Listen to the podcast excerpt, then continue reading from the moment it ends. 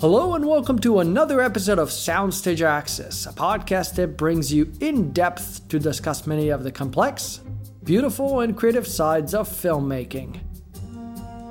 I'm your host, Brando Benetton, and my guest this week is Chris Beck, an Emmy winning music composer with over 150 credits in film and television, including The Hangover, Disney's Frozen and Frozen 2 the Ant Man franchise, and Marvel's first series, WandaVision.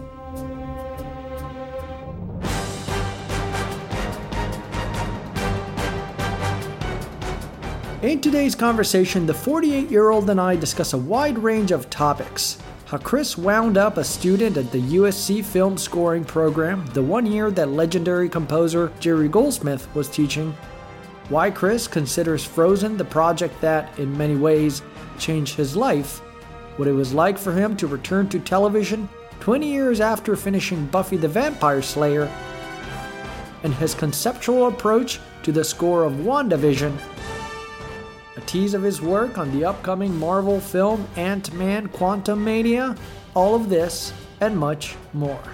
If you enjoyed the show, you might want to hit that subscribe button to find all previous episodes of the podcast. Look for Soundstage Access across social media. We now have an Instagram page, so you can catch a preview of which guests we'll be interviewing next. But now, without further ado, let's go to our conversation. Chris, thank you so, so much for joining us on the show. I'm extremely excited. We're going to talk about a lot of work, but we're going to go all the way back. And it's going to start with you finding a pamphlet at the USC film scoring program. That's right. Because early on, as a Canadian living in Los Angeles, you originally were looking at being a Broadway composer, but you kind of got sidetracked when you attended the film scoring program. And that was the early 90s, so it was kind of new at the time. And the one year you attend, correct me if I'm wrong, but it's a one year Jerry Goldsmith is teaching. That's correct. That was definitely a fortuitous coincidence. I consider him to this day to be a great inspiration. I really think that as far as economy in thematic development goes, he's the best of the best. And what I mean by that is his ability to take a small nugget of music and spin an entire score out of it. He will take his main theme and find ways to turn it upside down, put it backwards, kick it down three octaves and build an action cue out of it, kick it up three octaves and slow it way down to make a suspense or a mystery cue out of it. He is able to make so much out of so little, and it gives the work, the entire score, a cohesiveness that you wouldn't find otherwise. I've, in fact, in the past compared him to Beethoven in his mastery of that particular technique.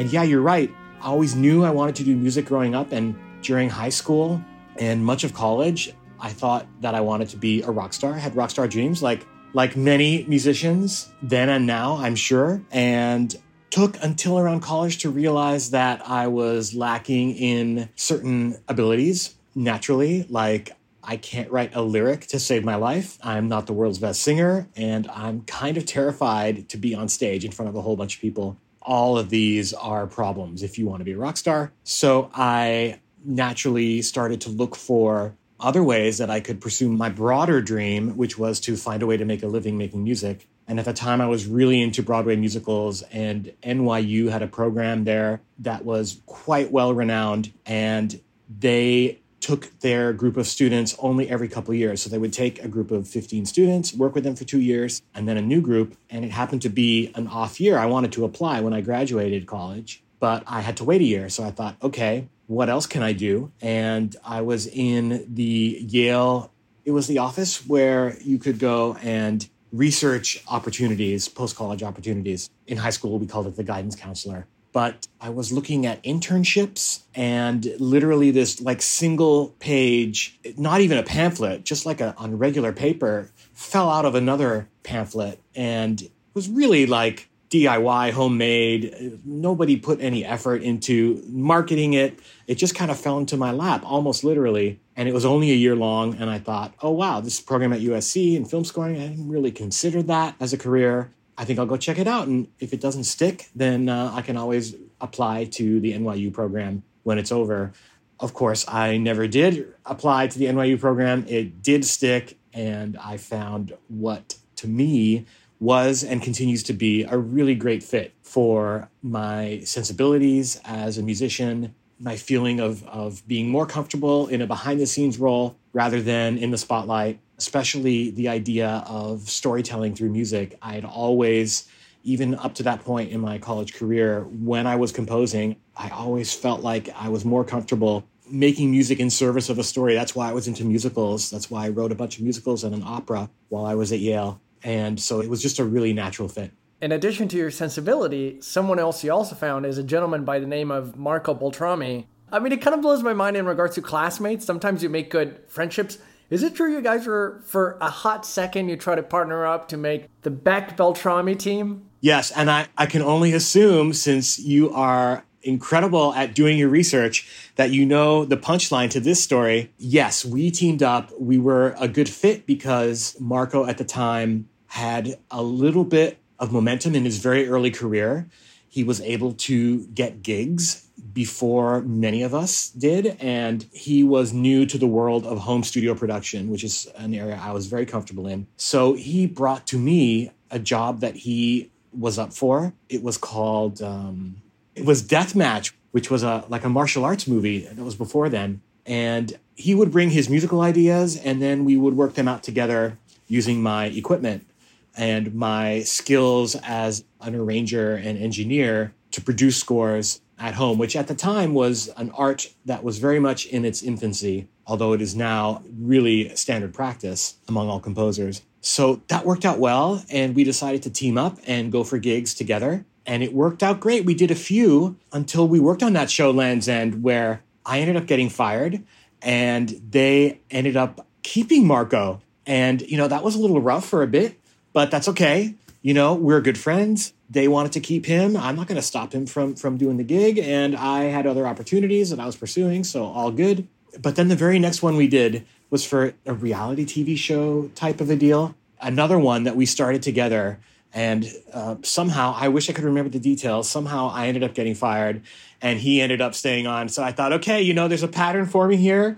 And uh, I think I need to break the cycle. So we, we kind of called it quits as a partnership, but we have remained friends to this day. I think both of us had a bit of a bond with Jerry Goldsmith when he was at USC. I know that uh, Jerry took a particular liking to both of us as composers and was very supportive of us and we remain friends and even have found ways here and there to work together. Just out of curiosity, when you were working with Jerry Goldsmith with a teacher in a class like that, the kind of workshops and exercises you guys do on a weekly basis, is it kind of getting naked piece of film and composing to a movie you already have or somebody else's movie? What kind of exercises did you do? It was one semester. And what we would do is he would bring in a film that he was working on at the time and the two films that we got to work on were Forever Young, starring Mel Gibson, and Matinee, which was directed by Joe Dante. But before he brought in a frame of picture for us to look at, he would describe not even the story, but the emotional content, the emotional brief that you might get from a filmmaker before a frame is shot, or even before you get a chance to read a script. And our first job was to write a main theme and we would workshop that. We would take turns going up to the piano, putting our sheet music, you know, which generally was handwritten at the time, and play our theme for him at the piano. And then he would just purely on a musical and really basic emotional level critique it, suggest areas that could have improvement.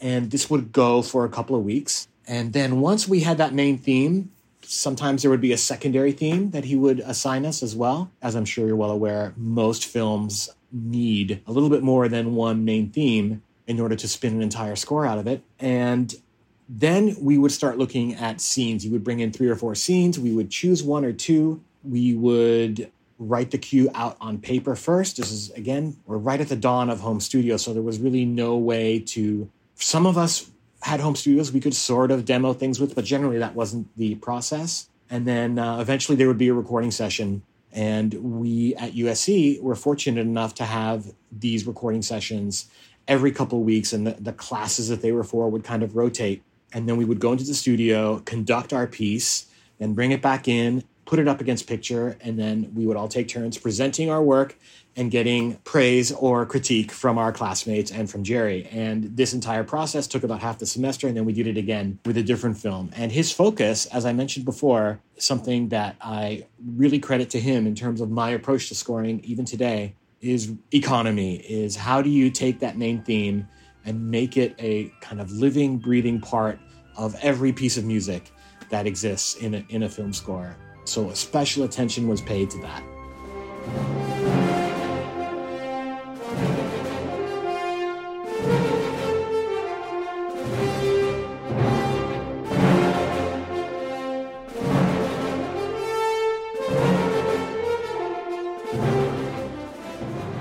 I really quickly want to talk about your career beginnings on Buffy the Vampire Slayer, a show that is so thematically rich when it comes to stakes, you know, like the apocalypse and young love, and your music needs to reflect that. In that case, sometimes you have an episode full of work to do in three, four days. So when it comes to creative growth, I, I wonder how the rigid schedule of television prepared you for all the films you were about to embark on.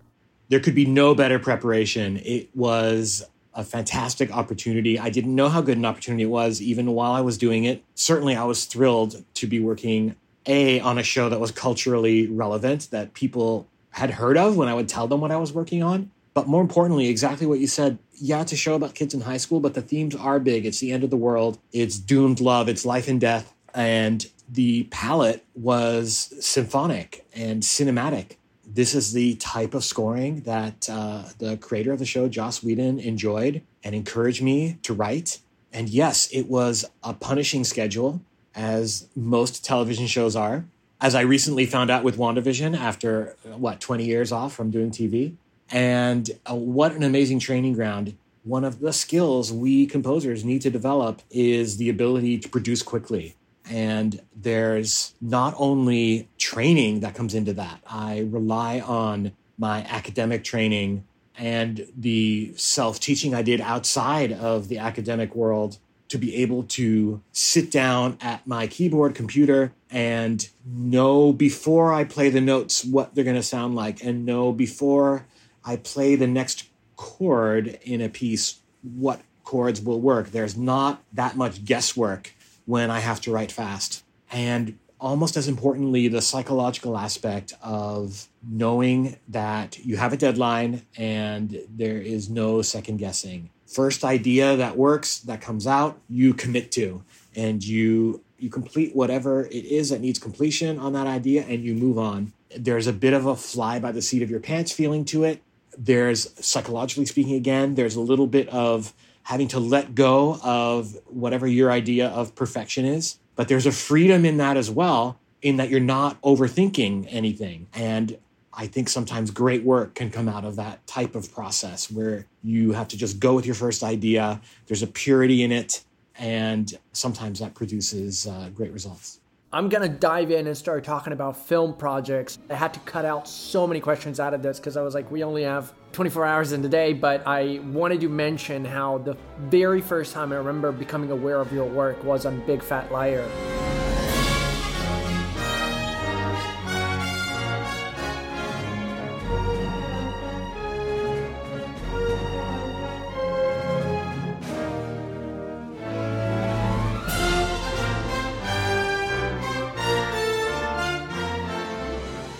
That film recently celebrated its 20th anniversary. That film has a real special place in my heart. First big studio film, but more importantly, also Shawn Levy's first film. I'm very grateful that I got to work with him on his first movie. I'm grateful to my agent at the time who managed to sneak in my demo reel among other more established composers. And I'm grateful that he took the time to check out this totally unknown composer with a, a few TV credits and consider me for that job that has produced a very fruitful collaboration. I think we've done eight movies together now. The most recent one being Free Guy with Ryan Reynolds, which hasn't come out yet. Which is it's just like I'm chomping at the bit for it to come out. It's been finished for a year, and um, it's a bit of a, a, a casualty of the pandemic, but it will come out, and I think people will love it. Good morning, Goldie. My name is Guy, and I live in Free City. I have everything I need. Except one thing.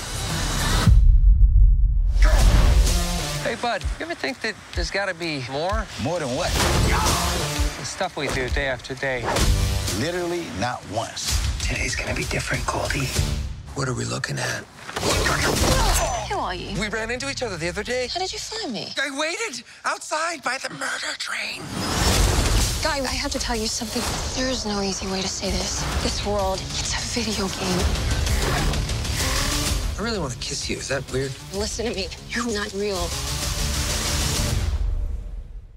Let's dive into Tower Heist. I wanted to ask you a little bit about the musical style of the film. My first quote for today, quote, I seem to enjoy odd meters for my heist comedies. The theme for Tower Heist is less bold and heroic, it's in 7-4, but doesn't feature brass as triumphantly. Close quote. I was wondering if we could talk about, you know, embracing this like jazz-like influence of Henry Mancini and Lalo Schifrin, using horns and percussions, and how you brought that, you know, into this New York story.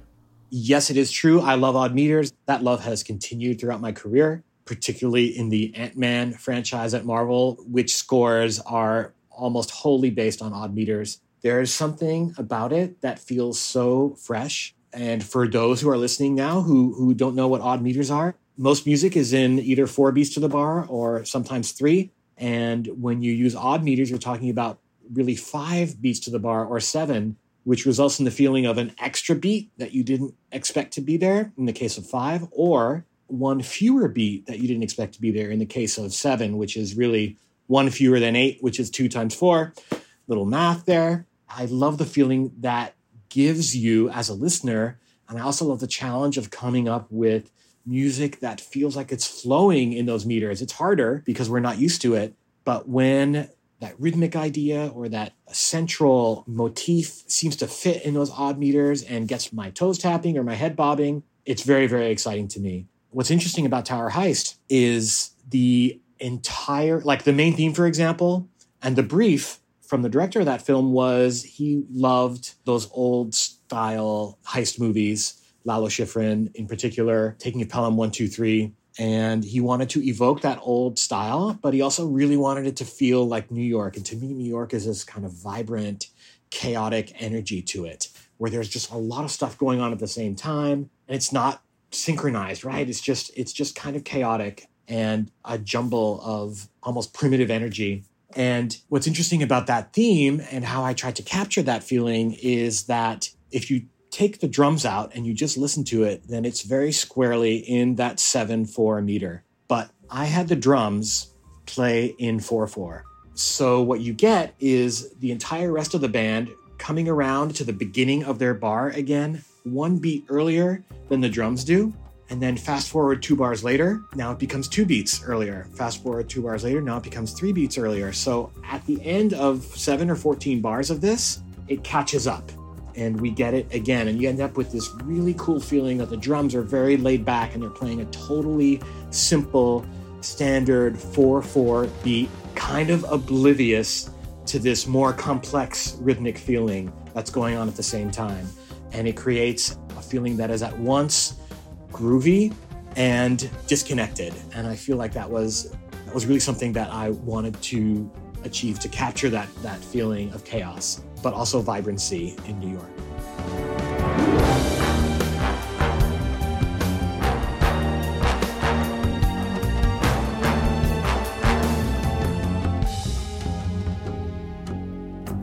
Let me ask you about the importance of themes. They're a powerful musical device that kind of reminds audiences about the recurring relationships. Quote, I try to make melody be my primary musical focus on a cue. I love the thematic approach to scoring. We talked about it, Jerry Goldsmith. How you can write a single theme and then find 18 different ways to present it. Close quote. I loved reading about the fact that you said how, as your career has gone on, the importance of themes has gradually increased for you. Yeah. Why do you think themes work on such a subconscious and emotional level? And speaking about, you know, tempo and odd meters, all these things, I wonder if you ever try to write ones that work just as well when they're being played in different keys and tempos and arrangements. Yes, absolutely. I'll answer the last part of your question first that is where I think a little bit of, of training goes a long way.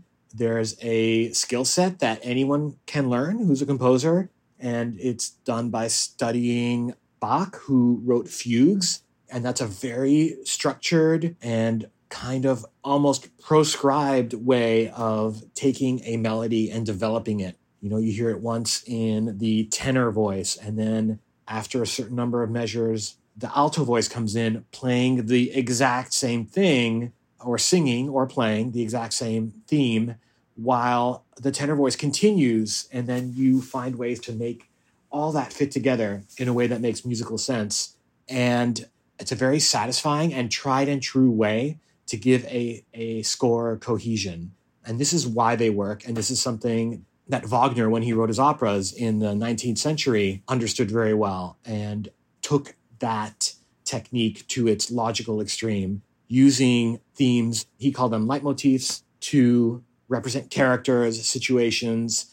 And what makes film music so powerful is when it is able to articulate or add something emotional to a scene that isn't maybe already there on screen. You can go see a Star Wars movie, and when Luke Skywalker appears, you hear his theme. When Darth Vader appears, you hear his theme. But you can mm. also get to a point in a film like Star Wars where a character is not on the screen, but maybe is being discussed, or even more powerfully, not discussed, but you as a composer, as a storyteller, want to make that character's presence felt. And once you've established the relationship between the theme and a character, you unlock superpowers storytelling wise, where you can, in a very subtle way, remind the audience that a particular character's presence is meant to be felt and it's an incredibly powerful moment. The, the best moments for me in film scoring are when the music can really play a role in adding a layer to a scene or a story that isn't already there on the screen. I think that makes the entire experience deeper and more emotionally rich.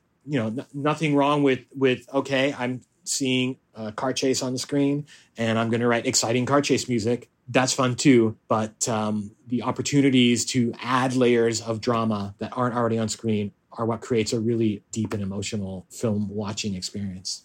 I told you how I've been doing a, a, a wonderful Chris Beck binge in the last few weeks, and uh, I rewatched Edge of Tomorrow. For whoever hasn't seen the movie, Tom Cruise plays this cowardly hero in a story that many describe as Groundhog Day meets Saving Private Ryan. You stepped into the project after a preview composer had left and you get six entire months to musically explore the sound of the film. And what I love about it is that as the character's confidence is growing in the story, the music is as well. So I wonder if the cycle like structure of the movie with each day repeating itself informed the way you try to map out the entire approach to the score.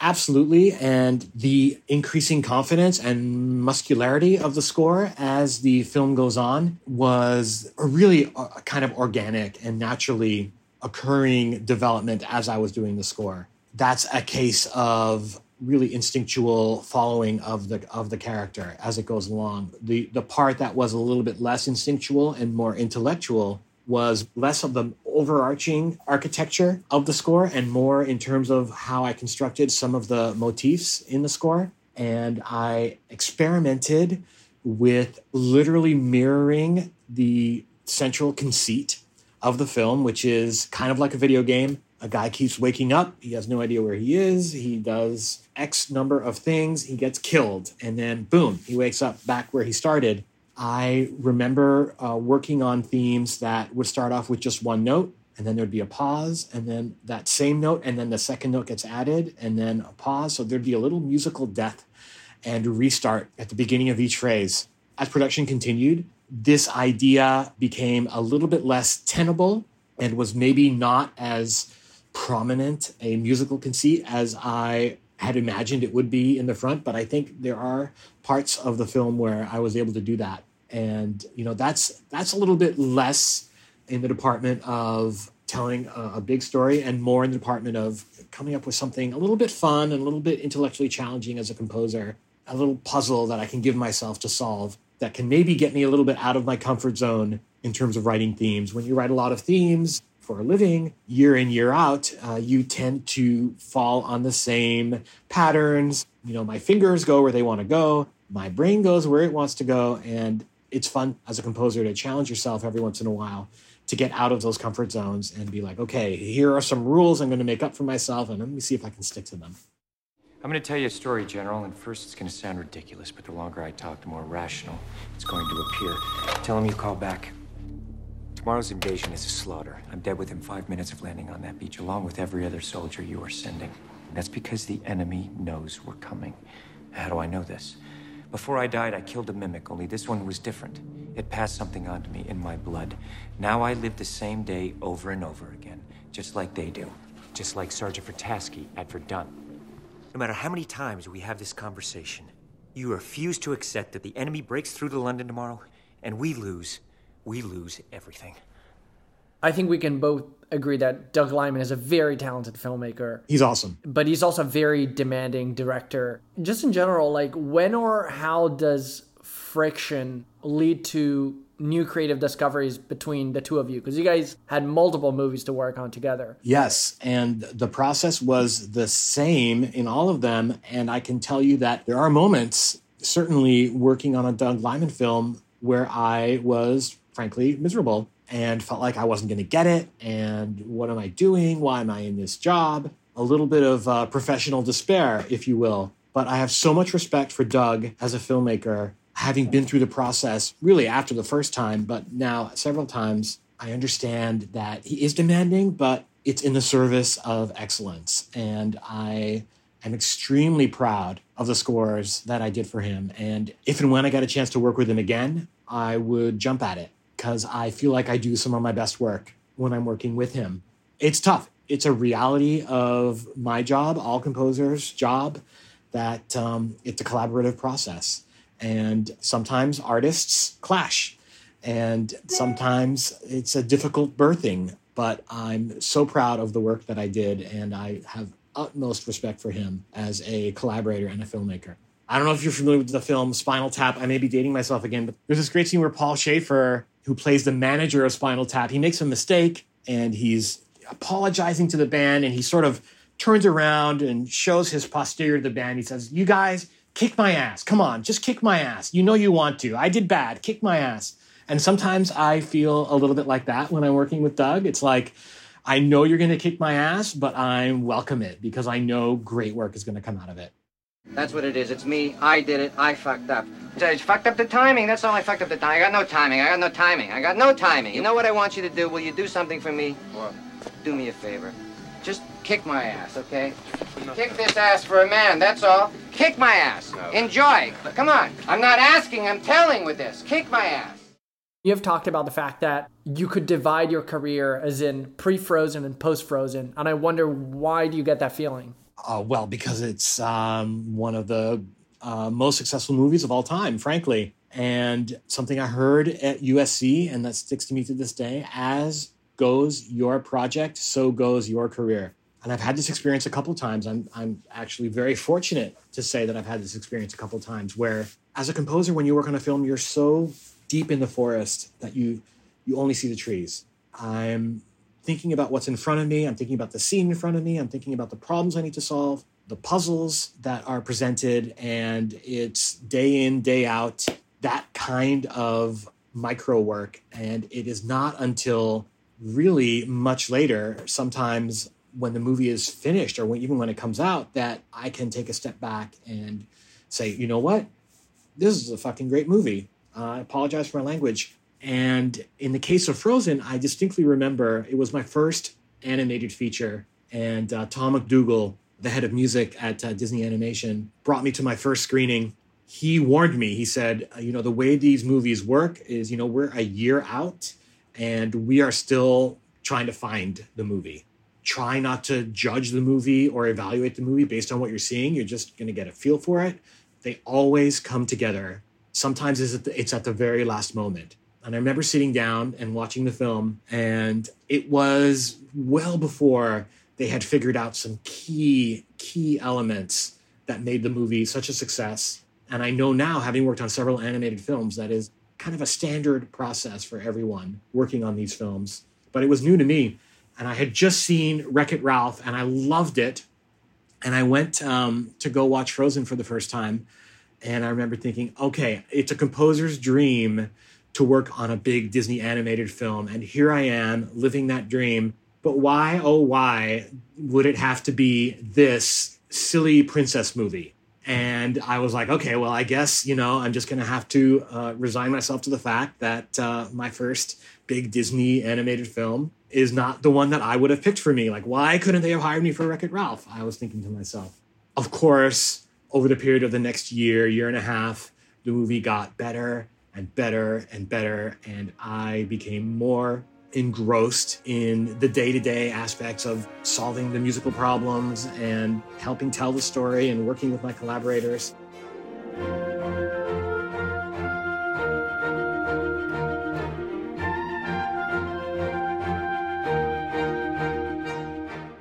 And then when it came out, and it was, first of all, clear that it was brilliant, and second of all, became this huge smash hit, it really did change, I believe, the way the industry perceived me, not only by virtue of the fact that it was a commercial success, unlike any other that I had worked on up to that point. Up to that point, I was mainly considered, I believe, a composer for comedies. My first jobs were comedies, both mainstream contemporary Hollywood family comedies like, like Big Fat Liar, Cheaper by the Dozen, and others like that. And also the more raunchy, sometimes teen comedies or bro comedies like Bring It On or The Hangover. And I think I was really able to change the perception of me as a composer who could do a lot more than just these types of comedies. And that really opened up my career, and I've enjoyed a pretty great variety of projects since then, including continuing to work on comedies, which I which I love doing, but also movies like Edge of Tomorrow and the Marvel movies.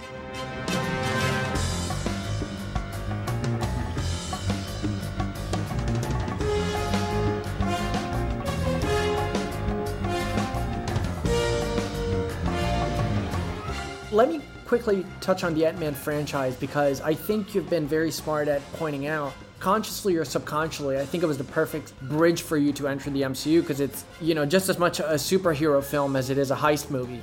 As I'm, i was doing research, I, I found this pattern of you sometimes approaching a project with a completely, like, from a completely different direction that doesn't end up being in the movie. In the case of Ant Man, you and the director Peyton Reed were seduced by the idea of using a modular synth to create this glitchy digital idea of a swarm of insects, like Yeah. performing the music, which sounds awesome. Yeah. Unfortunately, wasn't what the movie needed or what Marvel thought it needed at the time. But I was wondering, when you look back now at these radically different approaches you have on these films, why do you think the early experimenting part of your job is so crucial?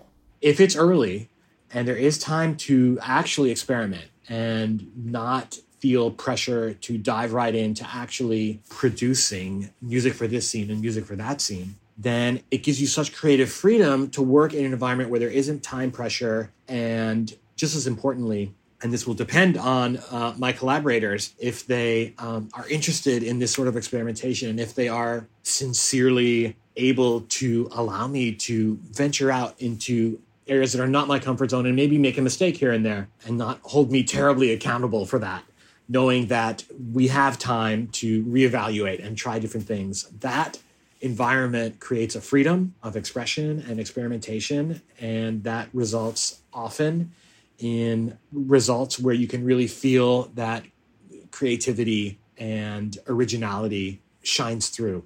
In the case of Ant Man, one of my favorite parts of that story is the quote that Kevin Feige, the president of Marvel, said when he first heard what Peyton and I had been cooking up, which is, uh, it sounds cool, but I don't love music that makes me think my speakers are broken. And Peyton and I kind of looked at each other and were like, oh, okay, yeah, you know, maybe we did go a little too far here. And Kevin's tastes run a little bit more towards the traditional, and we ended up going in that direction. I am excited to continue working with Peyton on uh, on Ant Man three. Who knows? Maybe we'll have a chance to revisit that. I don't know, but I can tell you just based on what's publicly out there, and that the title of the movie that's been announced is uh, Quantumania, which would seem to imply that much of it takes place in the quantum realm. And the quantum realm, for anyone who's seen the movies, they will know this, is the universe that exists on such a subatomic level.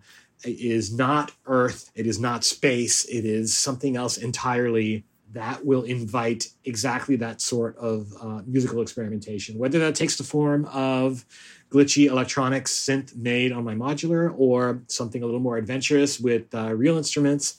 I have no idea yet, but I look forward to that experimental phase and we look forward to seeing it. I'd love to spend a couple minutes to talk about WandaVision. Congratulations, first off, on thank you what it turned out to be. You know, just to focus on the 1950s and 60s, the first few episodes, we should talk about the amazing team that supports you through the projects. And in this case, I know you had Alex Kovacs. Yeah. And given his jazz background, uh, it kind of helped you out with those first few episodes. Because back then, as listeners know, like the ensemble size was small. We didn't have a Marvel orchestra. You know, because of how little underscoring there used to be back in programs like the Dick Van Dyke Show, I was wondering if you could tell me about the conversations you and Alex had in regards to spotting, which for people listening means choosing when the music comes in, and how you guys recorded and mixed the music in a way that felt period accurate for those first few episodes. Yeah. So, first of all, the conversations about spotting were mostly between me and Matt Shakman, the director of all the episodes.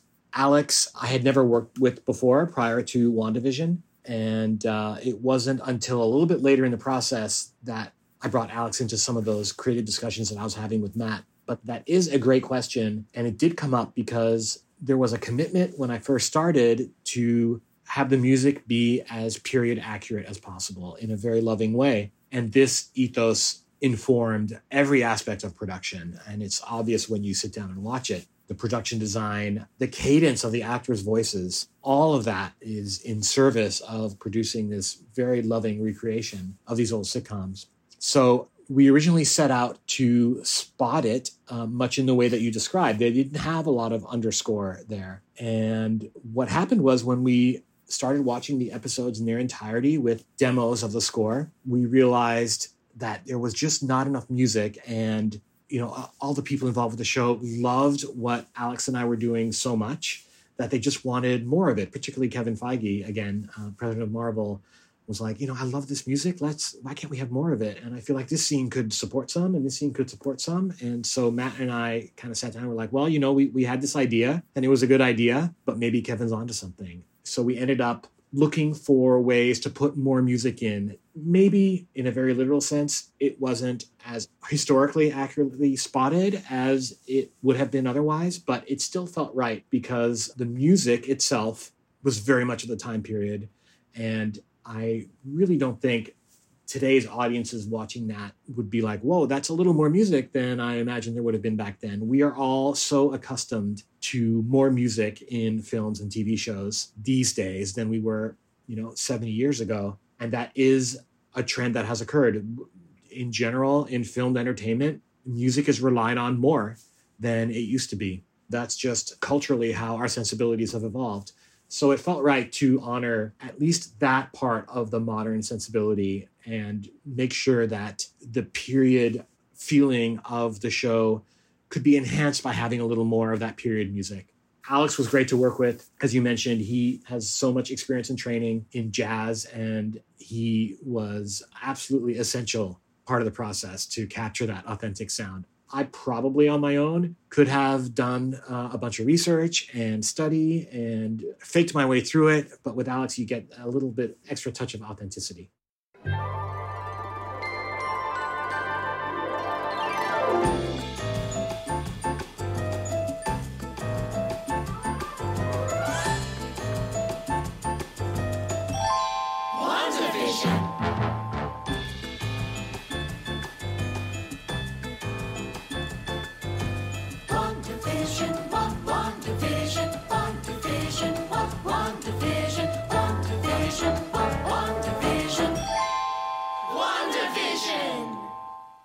I thought we could talk about Wanda's theme, which is mm. playing over the end credits as you mentioned, what's unique about this, which not only you don't get in movies, because in this case we're talking about recurring episodes, but Marvel has hooked people into believing that something may happen at the end of the episode, so people sit through the credits and people familiarize and and it becomes more and more emotional every week that's going by and people are watching it. About it, you had this to say, quote, on WandaVision I try to hook into the dark and supernatural aspect of the show. I framed a theme through a high concept idea by interlocking string chords playing rhythmically and you get the feeling of a cascading waterfall falling over and over with each bar.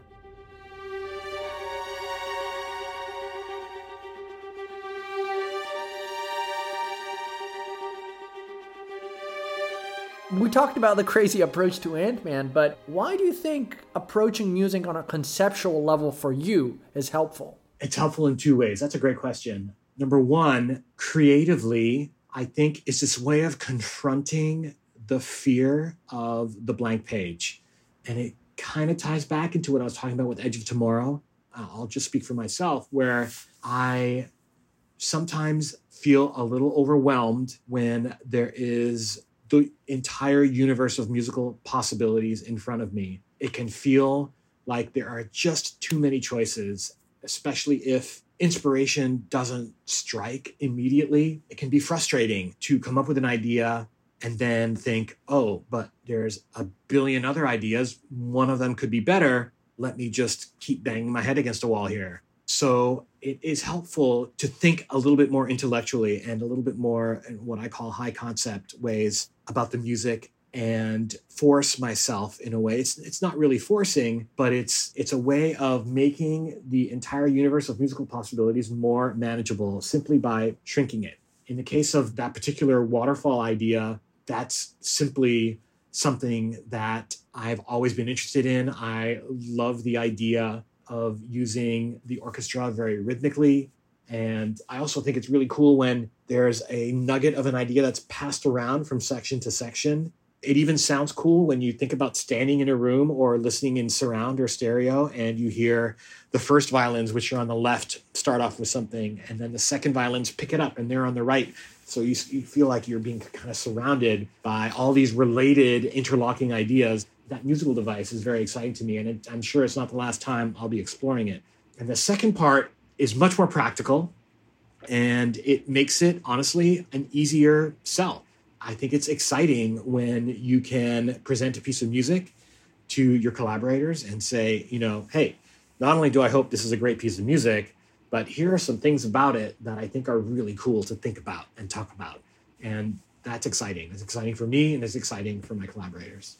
I thought we can begin wrapping things up with a little quick speed round. We could talk for hours about the ethics of temp music. How often does it ever happen that you're handed a dry version of a movie? And just what are your thoughts on it? Well, let me reframe. I don't consider it a matter of ethics at all. It is simply a matter of practical expediency it is very, very difficult to tell uh, when you're in the editing room whether a scene is working or not because music can be such an important part of helping a scene work. So it's just a tool. And it's all about the mindset of my collaborators. And if they understand that being really attached to a piece of temp music, and for those in your audience who don't know, this is a piece of music could come from anywhere that gets used in the editing phase before a composer has had a chance to write original score. And what often happens is the filmmakers get used to this piece of music. And then when, for example, I come in to replace it, their imagination has been uh, somewhat stunted by the repetition of hearing one piece of music over and over again in their scene. And it becomes difficult psychologically for them to appreciate or imagine anything else there. I've been very fortunate that my collaborators tend not to fall into this trap and appreciate my own creativity and sensibilities and what I can bring to the storytelling. And the one part of your question I can answer very easily never. There's never not a temp score in a film. And I do find it helpful. It is difficult to talk about music. There's a famous quote talking about music is like dancing about architecture.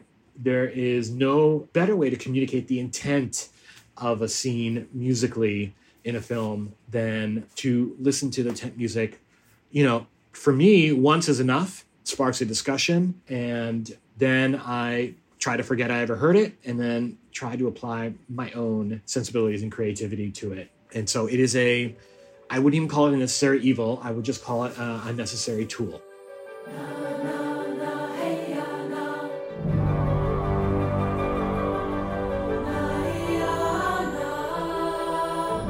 You spoke about movies being the modern operas of today, and what you're doing isn't very different from the great composers of the past. So, just for fun, if Mozart was a composer today, what franchise or kind of movies would you love to see him score?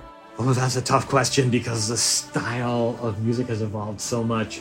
Well, I'm just going to dodge that question by musing about it. I observe that contemporary film music stylistically is a product of the music that the composers who are making it were brought up on. So for anyone from my generation, we're talking about 80s pop music, 90s, 70s, whatever it may be. So there's a simplicity of approach. There's a central melody and then a chord progression underneath it. There's a very defined structure. You have verse, chorus, verse, chorus. All of these sensibilities, I think, certainly appear in my music, and I hear it all the time in my contemporaries. I will also point out that there have been numerous pieces of classical music that have been made famous by their use in movies. Adagio for Strings by Barber and its use in Platoon comes to mind. So there's no denying the power of music that is not pop music based to evoke emotions in films. Um, okay, I'll, I'll kind of undodge the question a little bit by saying one of my favorite composers is Igor Stravinsky. There's a rawness and visceral quality and ferociousness to his music that would be awesome in a horror movie.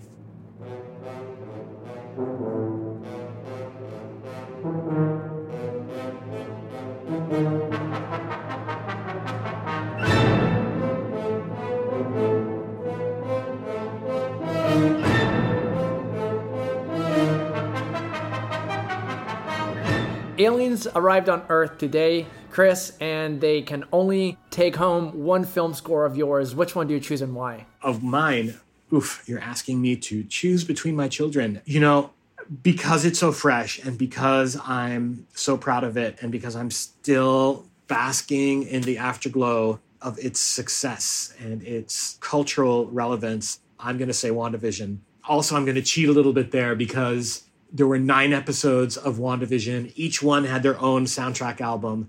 I think uh, someone on the internet added up all the minutes and it was like three and a half hours of music. So I just get more bang for my buck in terms of um, getting gigs with the aliens because uh, they're going to have more of my music than if I just gave them one of my scores, which would be an hour. Let me just wrap things up by asking about your legacy because I think what's interesting about your career is that your relationship with music has continued to evolve. Like you want to be a rock star, then you became a TV composer, then it was a film composer, but maybe you're relegated to certain kind of films. Yeah. And now you just finished scoring what is considered one of the greatest series. My last quote for today quote, as a professional, I distill a lifetime of artistic experience. The music I've listened, the films I've watched are all in my brain jumbling around. When I'm composing, I'm taking all of these elements and rearranging them in a way that feels new to me. Close quote. So what have the last 28 years taught you about your musical identity as a composer? And what is the conversation like with yourself in regards to the, all the great work you've produced and the work you're still looking to produce? Well, thank you. I I'm searching in my head for any other time in any other interview that someone has actually used the word legacy. So I say thank you for being the first. It is a very unfamiliar and uncomfortable thing for me to think about because that all of a sudden now now I'm thinking about I have a legacy. Well, the implication there is that like my career is going to be over someday. It's a very provocative and and kind of profound question because it I certainly didn't mean it in any way to say that like I'm in the sunset of my career and I'm on the downswing, anything like that. No, what it does is it triggers in me a mindset, a consciousness where I can step back and really look back at my career. And it's very, it's a little unfamiliar to me. So I'm gonna, I'm gonna struggle a little bit. But um, I guess it's a little bit analogous to when I'm working on a film and I'm in a scene and I'm only just thinking about that scene. I'm thinking about the problems of that scene. You know, you you zoom out and now I'm working on one project and I'm not thinking about it in the context of my career. So at this point, I've I've actually forgotten what your question is because I'm so overwhelmed by the prospect of like looking at my own career and having a legacy. To me, it's really about um, staying in the moment, finding ways to keep myself not only interested but uh, artistically full you know, I, I make music because it fills my soul. And if I can get that feeling while I'm working on a project, then that's what sustains me. I don't know where the next, oh gosh, let's be generous here, 30 years of my career are going to take me. But um, I think really part of the fun is is that I don't know, and um, I have no preconceived notions of where that's going to go. I have no goals except to keep looking for ways to fill that artistic soul of mine, and I have no doubt that I'll be able to. I'm just going to keep doing it till I can't. Chris, this has been such an amazing conversation. I can't thank you enough for your work, for being generous with your time. Thank you so much for coming on the show. Awesome. Thank you so much. And there you have it, folks. Thank you to Chris for calling in from his studio to record this episode, and to Eric for taking care of the final mixing. I also want to give a special shout out to Lexi and Caroline, who recently joined the Soundstage Access team. Chris's new film, Free Guy, starring Ryan Reynolds, is scheduled to open in theaters August 13th, with WandaVision currently streaming on Disney Plus. If you enjoy our program, please help us by taking a moment to subscribe to the show. Send your favorite episode to a friend to help fellow cinephiles and new listeners find the podcast. I'm Brando Benetton, and you've been listening to Soundstage Access.